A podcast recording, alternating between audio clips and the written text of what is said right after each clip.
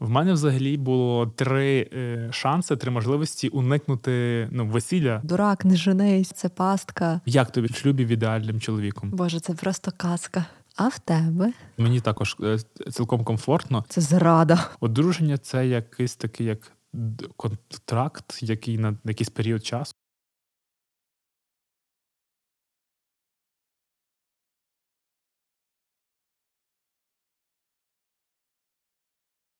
Привіт, це Аліна Френдій.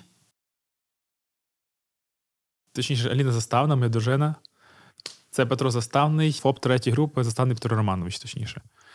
І так, ми сьогодні поговоримо про все на світі, але почнемо ми з найкращого дня в світі. Це день нашого весілля, 8 вересня. 2000 якого? 18 4 роки. 18-го року. Мгм. Ну, Це можливо якась просто в карма в чоловіків, знаєш, вони не можуть назвати дату весілля до кінця. для мене це не важливо. Я знаю, 4 роки, 8 вересня. Як тобі 4 роки в шлюбі в ідеальним чоловіком? Боже, це просто казка. Це чудово від, від та це відрепетирована частина. А якщо серйозно, весілля і те, що після нього, ну, мене це не лякало, і мені подобається. І те, що ми з тобою такі класні, і ми ніби як разом, але ми все одно якісь вільні люди, то в цьому плані мені дуже ок. Ти Ну, так, вільні люди не ти так це зараз Я- вже я вільні не- люди, це вільні стосунки. Зараз почнуть писати якісь статті. окей, е, я неправильно можливо сказала, але я себе почуваю вільно, будучи дружиною. Я є собою, і це класно. Я розумію, поясни. Е, Ну, можливо, хтось не до кінця розуміє бути вільною. Ну як, це коли там кажуть хлопцям там дурак, не женись, це все це пастка, так не можна. Що не можна? Тому що якщо ти Не женись, дурак, тікай. тому, що я вважаю, що якщо ти обираєш людину правильно, ту людину на все життя, з якою ти хочеш, навіть можливо не на все життя, на якийсь період життя, будемо так говорити. І тобі з нею кайфово, і ти з нею можеш бути собою, то одружені ви, не одружені з перснем, до речі. Я забула одягнути. Е, на... Це, це вже не співпадіння, розумієш? Люди вже не повірять, що я, я просто перед тим сказав, що ти чистила. Ну, ми ж чистили обручки. Я просто люблю перед сном зняти. От, і незалежно, чи ти носиш. Ми знімаємо зараз ввечері. Ти цілий день без. без ем, Я просто як якийсь задрот, ботан з обручкою, не знімаючи, а ти. Ти ходив без обручки більше року. Ні, півроку я ходив. І то через те, що в мене в Туреччині в готелі вкрали обручку. Окей. Дякую. Так от я завершу. Так от я завершу свою думку. З перснем на руці чи без обручки взагалі нема різниці, якщо ви класно підходите один одному. От. Тому в мене особисто, е, надіюсь, в тебе також після нашого одруження е, якогось відчуття скованості чи е, несвободи не сталося. А в тебе? Ні. Петро. Ні, якщо чесно, мені також е, цілком комфортно. Я просто пам'ятаю один момент. Цілком комфортно. Окей, ж- комфортно. Е, Питання тільки пам'ятаєш, тебе коли задівало, коли я казав, що мені треба деколи побути окремо. Ось, але потім пояснив, що це нормально. Я взагалі такий, ну, така людина, яка любить деколи просто побути е, самою Наодинці. наодинці. наодинці. І я, я від цього кайфую. Я це дуже добре, добре пам'ятаю, тому що в мене був такий період, що я навпаки любила, коли хтось біля мене постійно є. Навіть просто якщо я там сиджу, працюю в телефоні, і ти збоку, мені так комфортно. І ти, коли там йшов в свою кімнату, закривався і казав, там мені треба попрацювати, або там мені треба не знаю, просто полежати. Я постійно це сприймала якось на свою сторону, і мені здавалося, боже, це якийсь капець, там він хоче від мене там відділитися. Але потім я відчула кайф від того, щоб просто побути самі вдома, е, зробити якісь свої справи, приділити час суто собі. І я зрозуміла, що це якась така твоя зона комфорту, і ти знаєш, я теж це полюбила. Найгірше це, якщо я казав, що я йду в кімнату дивитися щось, чи фільм, чи щось. Це зрада. Це оце реально вже зрада. Хоча я розумію, Аліна, наприклад, ніколи не дивилася Гру престолів. Зараз, напевно, в людей шок. Вона не буде дивитися, а я хотів подивитися. Я кажу, я йду дивитися якийсь там серіал. Вона така, а, без мене, ясно. Ясно. Але все, ми це все пережили, ми пройшли. Навіть перед війною я їздив сам на пару днів в шелест, офігенно, просто сам побув, відпочив, перегрузився трошки, набрався сил, енергії, і знов там після того вертаєшся, такий сповнений сил рвати, впроваджувати в бізнес якісь нові штуки, що придумав там. Ну, реально це дуже круто. Ти сказала, оце класно, що про одруження на все життя або просто на якийсь певний період. Колись люди вони окладали шлюб і вони розуміли, ну типа їхнє все життя, майбутнє це там 15 років, вони помирають середньостатистично. Все. А тут, коли люди почали жити до 90 років.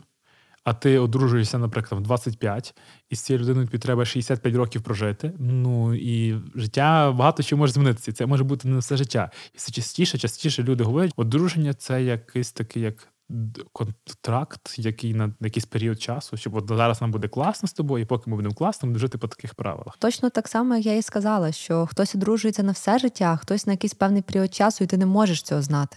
Ну, Пать, реально, давай будемо відверті. Ми не знаємо, що буде через 20 років. Тому в даному випадку я вважаю, що якщо люди прожили якийсь там навіть певний відрізок часу 5, 10, 15 років разом, але потім після того я не знаю, вони вирішили розвестись, не мучити один одного, і потім знову знайшли якесь своє нове кохання. Why not? Я раніше це переживала так складно і уявляла, що розлучення це кінець життя, це все, це просто як взагалі може бути. Але я зараз розумію, що можна розвестись з двома, з трьома дітьми, можна без дітей розлучатись і потім знаходити нове. Можна е, розійтись в 40, в 50 і потім ще в 55 знайти якусь свою нову половинку. Життя одне. Ну, типу, я до цього зараз дуже добре відношусь. Не, не те, що добре, спокійно відношусь.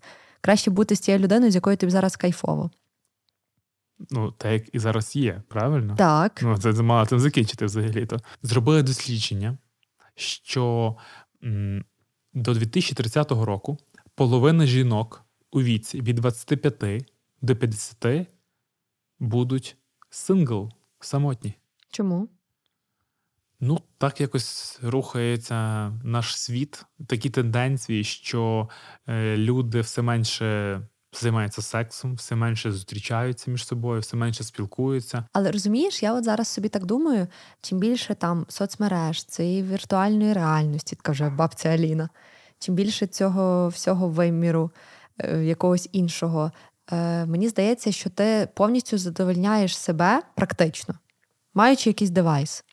Ну, звичайно, коли такі роблять дослідження, їм найцікавіше це що можна буде продавати. Там навіть прикалуються, що е, будуть все більше е, пакетованого вина, вина продаватися і е, ящики з морозивом. Ящики з морозивом і котячі такі штучки. Ну, ти... Для самодостатніх жінок. Да, з котиками. Мені мені здається, що ти сам не можеш бути таким повноцінно щасливим. Неправда. На довгострокову перспективу все одно хочеться когось біля себе. Як ти кажеш, щоб в ножках полежав. щоб... Киця. Хуїця. Яка киця? Ти розумієш, е, це це ми такі з тобою. От, власне, що ми там. Я вже відчуваю, що ти скажеш. Вибач, що ти перебуваю. От я вже скажу, що це ми а, бувають і різні люди. Окей, ну не 50% цих людей. Це буває ну там відсоток, 2, 3, 5, ну До 10. кого ну, це року? До 30-го року. Це близько через 8 років. Через 7 з половиною, я моя. Можливо, взагалі всі почнуть жити по одному. І що тоді далі? Ну, все, ми всі вимремо. Закривайте подкаст. Зараз ми можемо все скинути на секшопи і на порнуху, сказати, що вони всьому винні, але я думаю, що проблема якась набагато більш е, глобальніша і серйозніша. Але розумієш, от зараз дуже сильно там популяризується живи для себе, будь щасливий, е, не залежачи ні від кого, там від від дітей, там від чоловіка. Ти маєш наодинці бути щасливою. Зараз це все популяризується. Тобто, ти для себе про себе, ти найкращий, ти номер один там по ієрархії. І напевно це якийсь той результат того, що ми отримуємо в 2030-му. Жінку з котиками я не уявляю, яка така там вся сама для себе і так далі. Мені здається, що коли ти. Тобто якраз... це будуть якісь такі, думаєш, нещасні люди? Ну, Я, можливо, обмежений. Обмежена людина, я собі чомусь уявляю, що їм буде не супер там прям класно. А мені взагалі здається, що це буде, знаєш як? Вона живе сама вдома. В неї є кіт, е, хом'як, собака, можливо, взагалі нікого. Вона сама, вона кайфує від того, що в неї є свій простір. Потім вона заходить в Тіндер, знаходить собі хлопця на вечір, вони поговорили, провели класно разом час і до побачення. Вона сама там робить собі запліднення, самодостатня жінка, їй не треба чоловіка для цього. Слухай, Петь, це зараз дуже популярно. Це вже норма не мати когось біля себе, але мати всі ті блага, які ти хочеш: там дитина, секс, е, любов. Розумієш? Прикольно. Ми тут говорили про е, щасливий шлюб, а закінчилось тим, що то нафіг це треба. Так, от, власне. Типу, там можна бути щасливим і там. Ми святкували 4 роки нашого весілля для не весілля. Ти мені щось подарила, я не. Ні. Ми домовлялися, що ми не А даруємо подарив. нічого. А ти немає? Ти нічого не купила тоді? що- А що ти мені подарував ляного? Ну, а ти ж там якусь блузочку купила, чи якусь кофточку. З льону? Нічого нема. Ні. Шкода, так би зарахувалось. Ми офігенно, до речі, відсвяткували. Так, ми поїхали до Києва, де ми колись жили. Чотири роки ми жили в Києві. Е, Ну, це стало вже домом для нас. З'їхали з квартири, вернулися в Тернопіль, і це був твій перший раз, коли ти вернулася в Київ вже в якості гостя, правильно? Так, я приїхала і жила в готелі. Ну, це як тобі офігенно, правда? Дивись, це з однієї сторони офігенно, тому що це була поїздка ніби не додому, а навпаки, ніби десь як турист. як турист. А, Справді. ну, Я взагалі кайфунув. Якщо чесно, я кайфунув. Особливо там був якийсь момент, я після зйомок приїхав на півгодини і мав просто сам в готелі, я просто ліг на ліжко в телефон і так втикаю. І в мене на один момент я не зрозумів: стоп, а в якій я країні? Де я? Так, але це ефект готелю так дає. А взагалі для мене приїхати в Київ і розуміти, що ти не маєш там більше тої своєї кухні і свого місця, для мене це не так прикольно. Типу, готель це класно в будь-якому місці, але те, що в Києві і я така. Проїжджаю там повз якісь наші сусідні вулиці, я розумію, що там вже більше не, не моє місце. Це мені було трошки так. Це був твій перший раз. У мене вперше е, так само було. Аналогічно. А вже зараз набагато легше. Я правда приїжджав по прям повз наш будинок. Я так відчув Прожив. це, прожив це. Мені так стало там аж комок в горлі став, але потім я відпустив і, і все. І типу я зараз. Окей, розумію, що на даний момент ми живемо в Тернополі, це правильне рішення. В Київ я буду приїжджати там раз в місяць по роботі. А так я мені здається, що я приготував ну таке класне свято, класний день. Спочатку ми в восьмій зійшли з потяга, восьмій ранку. Це був люкс. Е, Це як теж була невеличка подорож. Це був люкс. У нас було дві нижніх полочки, тому було шикарно. Ми приїхали зранку і поїхали зразу в готель. Е, Як тільки ми заїхали в готель, Це е, дуже важливий момент. Коли ми заходили в готель, в готелі увімкнули пісню на ресепшені на всю на весь зал. Пісню, під яку ми танцювали перший танець. Це було просто супер мега неочікувано і дуже мило. Валі почали сльози текти. Ми піднімаємося нагору. Ми заходимо в, Номер в номер, і там там листівка. Листівка повністю виглядала так само, як взагалі весь наш там логотип весілля, брендінг. Це була ідентична наша листівка. Це була наша моя квітка з мого весільного букету і наша фотографія. Тобто вони взяли всі деталі, напевно, в наших організаторів. Це настільки були емоції. Це такі, знаєш, якісь такі незначні, можливо, нюанси, але це так зробило день. Ти одразу такий піднесений в тебе свято. Ти погоджуєшся, що от таким кроком готель як бізнес він нас влюбив в себе. Це лавмарк. 100%. Ти тепер до нього ставишся по-іншому. Він став частинкою твоєї, твоєї історії. І це прям ну реально можна проводити цей приклад, певно, в якихось е, прикладах, лекціях про маркетинг. В нас тепер до них відношення зовсім інше. Потім прийшов великий букет квітів. Ми поснідали і поїхали на, на шопінг. Скупились класно і. Ну, це було реально класно. Відвели душу і поїхали на дуже дивну частину цього дня на примірку лицарських обладунків. Ну, Отак от. середньостатистичне побачення. Ну, Я вперше в житті побачила на власні очі реальні лицарські обладунки, як вони і виглядають, справжнього лицаря Петра. і влюбилась в тебе Заново. заново. Клас. А потім ще одна романтична частина вечора. Е, Я забронював для нас е, кінозал, і ми могли вибрати любе місце, сидіти де завгодно, там говорити, кричати, там коментувати фільми. Я пам'ятаю, я підходжу і кажу: а, запитує жінка: скажете, коли вам фільм включати? Я стою з попкорном в руках, показую квитки. Я така: а що нікого немає, тільки ми самі будемо в залі. Тебе з квитків ще було. Ти вже казала, типу, а Петро, дай квитки. Я кажу, тобі не треба квиток. Я так ще здивувалась, кажу, що ніхто нічого не купив. Вона така, та ні, просто ви будете лише двоє. І я така, ой. І вечеря в нашому особливому ресторані для нас. Це класне побачення. Класно, дуже. Це дуже класний день взагалі в нас вийшов. До речі, я не прочитав твою е- записку. Через рік Так. Ти ж читала мою, я твою ні. Вона пропала десь. сумно, А що ти там писала? не пам'ятаю. Це якось так обідно. Котік, я настільки переживала, я не пам'ятаю, навіть коли я ту листівку писала. Весь мій е, мандраж перед весіллям, особливо там за тиждень до, в мене просто якийсь шум. Я так готував тобі ті записки. Нас просто е, нам організатори подали класну ідею написати собі на цей день записочки. І в якийсь момент е, важливі перед важливими моментами нам видавали по листівки один від одного.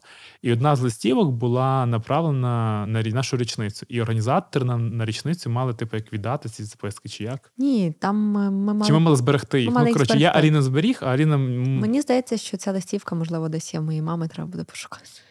ясно. Я можу попрощатися з нею, але. Які в тебе спогади взагалі про весілля?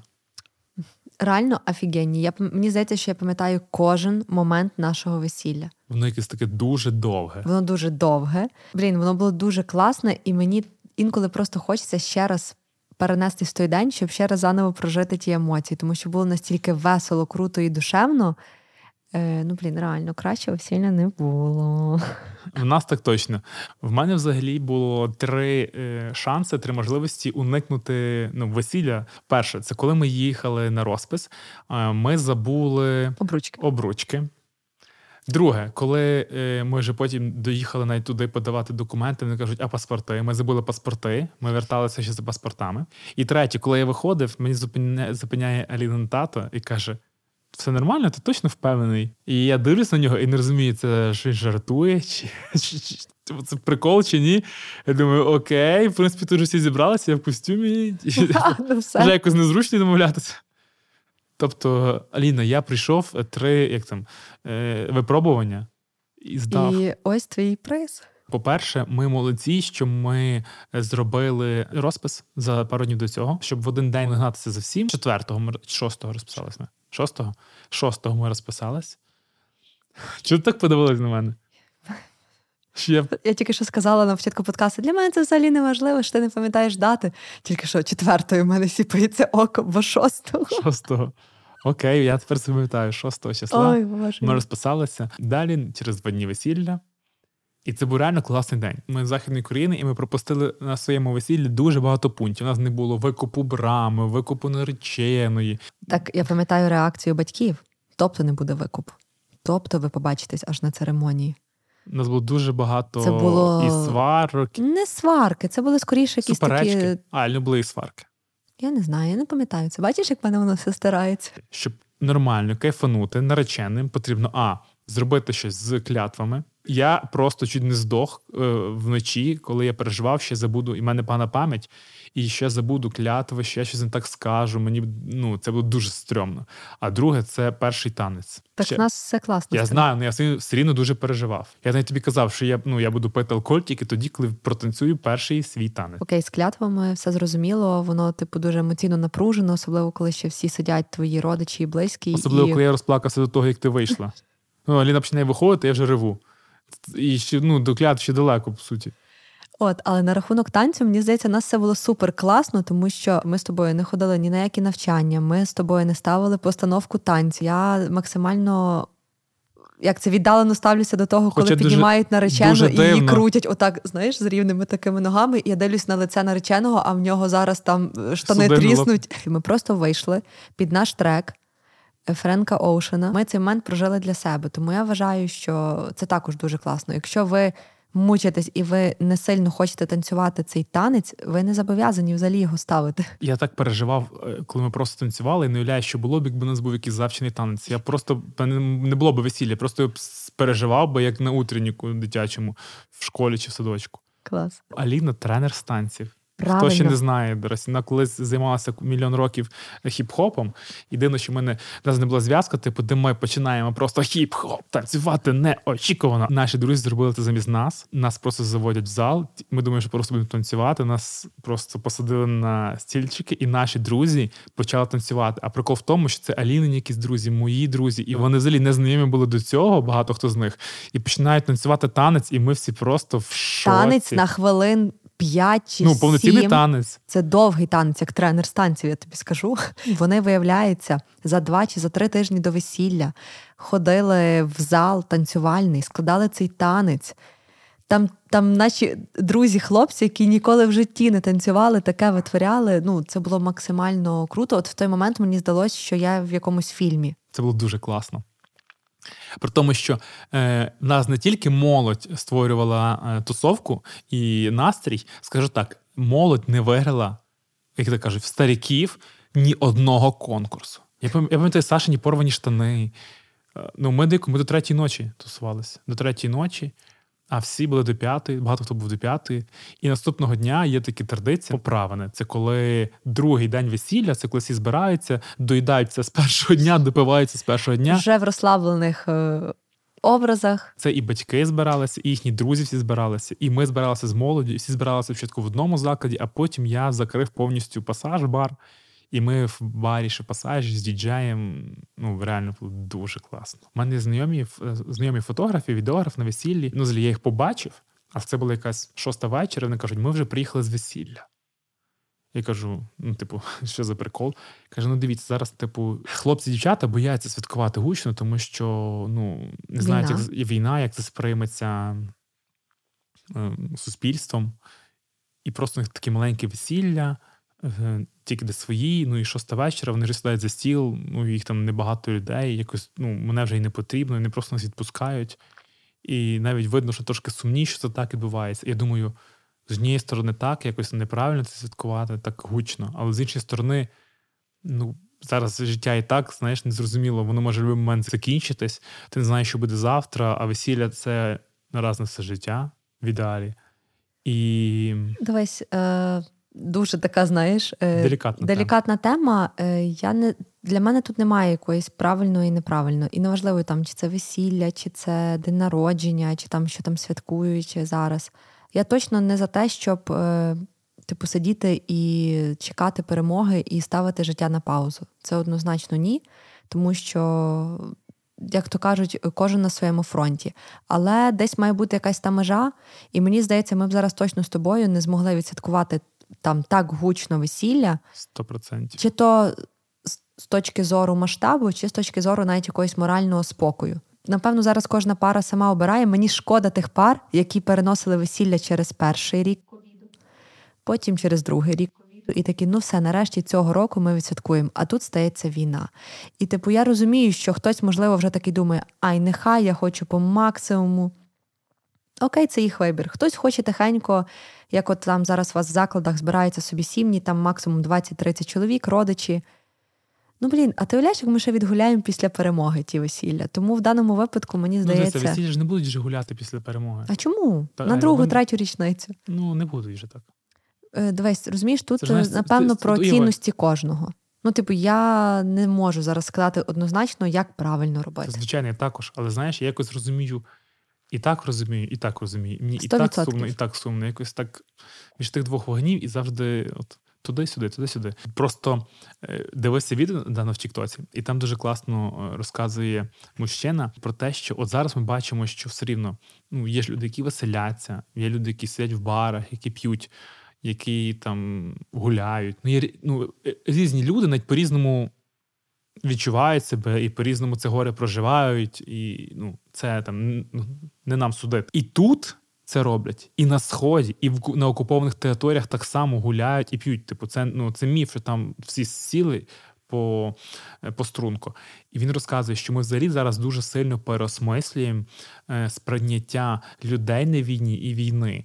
Тому що в нашій уяві, як нас вчили, нам здається, що образно Друга світова війна, там 5-6 років всі сиділи і всі воювали. Життя на паузі і нічого не Ну, відбувається. просто Ну, е, Наприклад, всі працюють, всі працюють тільки в військовій індустрії, там будують танки, будують набої, і всі воюють. А насправді це так не працює. Люди працюють в різних сферах, вони працюють на різних роботах, вони виконують різні функції. Хтось і п'є в барі, хтось і веселиться. І це було і в Другу світову війну. Слухай, ну ми не знали, що таке війна, і це нормально. Ні, знаєш, ну, і я теж уявляла, що Друга світова війна це просто реально життя на паузі і їздять танки, і ти сидиш вдома, ховаєшся. Але ти ж розумієш зараз, що десь відбувались бойові дії, а десь не відбувалося, і щось відбудовувалось вже. І воно так, е, як то кажуть, вони всі десь кочували, і десь там були бої, а потім там, а десь були спокійні території, як е, І зараз я це розумію, але моє я розумієш, все рівно ти навіть зараз, зараз, коли це все відбувається, я якось підсвідомо е, відмежовував типу, Другу війну і ця війна. Я думав, ну це ж зовсім все різне, там було, а насправді і там було так, як і тут. Тобто суть та сама, просто ми по-іншому трішки сприймали. І для мене це було таке, знаєш, типу, як інсайт. І я коли це усвідомив, такий ого. Ну, реально ж, ну, цікавий факт. Ще одне відео бачив про Девіда Гуетту.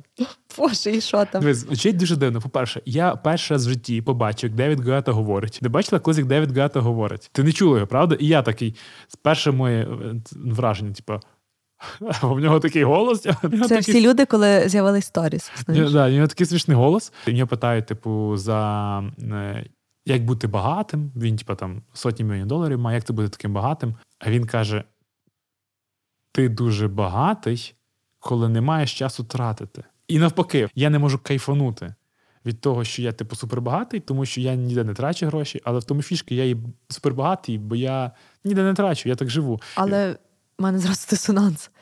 Так в- ти, напевно, відчуваєш якраз е, те, що ти багатий, коли ти можеш здійснити якісь класні там покупки, емоції. Він каже: типу, ну да, я багатий, я там літаю, але я кайфую від того, що працюю, я відіграю сет, я Окей, перельот, все, переліт від знято. Каже, я такий трудоголік. І в принципі, ну да, я багатий. Але ну, типу, це багатство мені там нічого сильно не дає, тому що Ні, 100%. Якщо йому для повного щастя треба просто діджейський сет і там зал на 100 тисяч людей, які кайфують. Ти точно станеш багатий, коли ти будеш мало витрачати, а просто заробляти, заробляти, заробляти, заробляти. Ну, 100%, але який тоді сенс?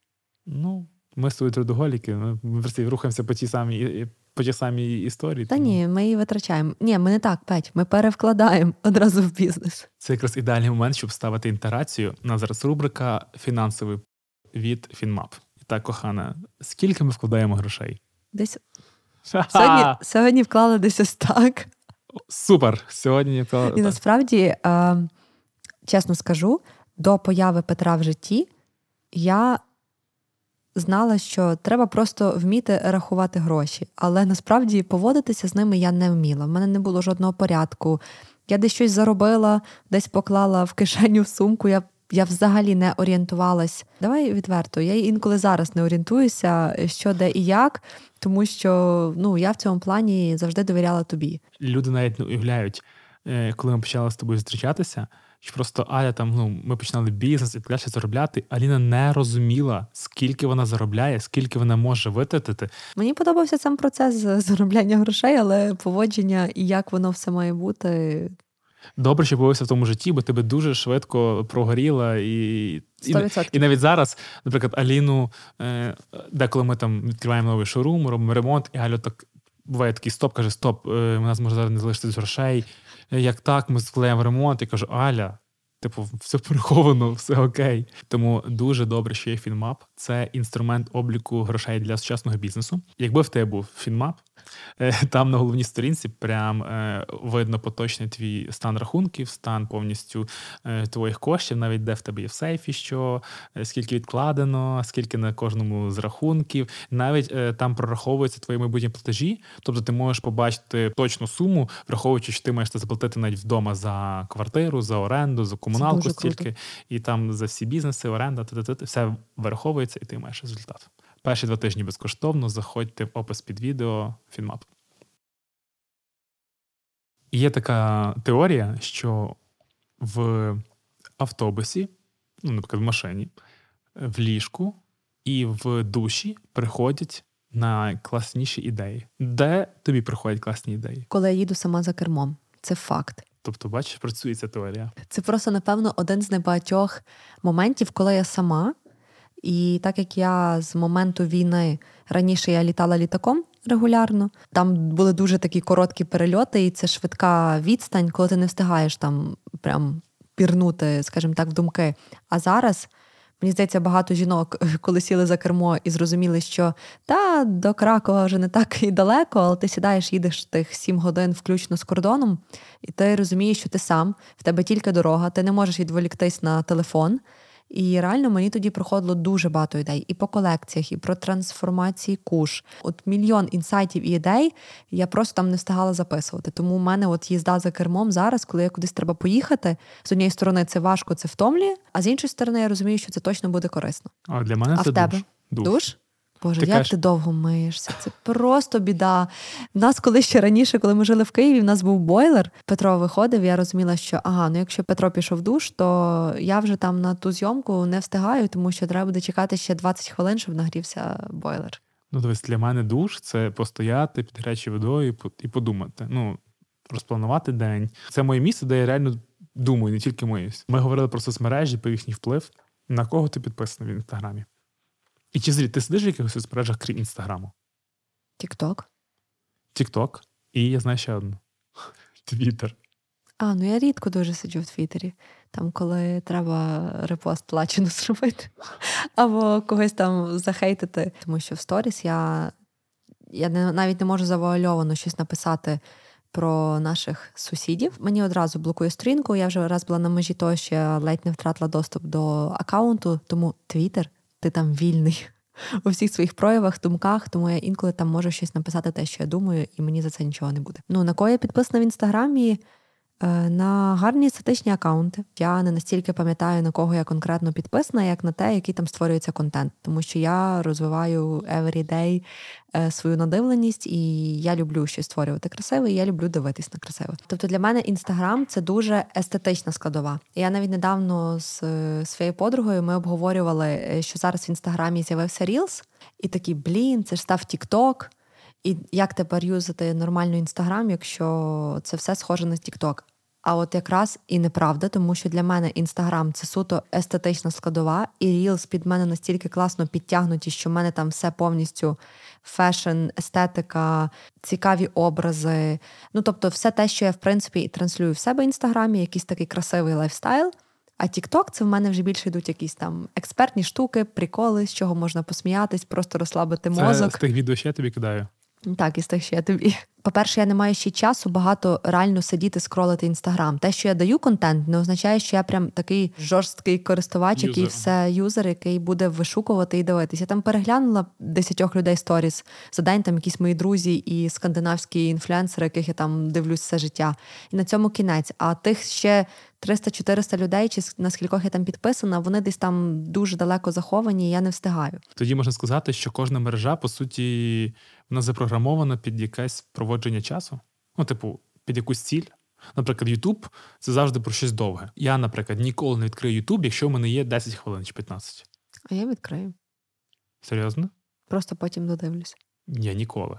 Я ну тоді там TikTok чи Instagram полистати. У мене просто немає тільки. TikTok, Instagram, YouTube. Ось.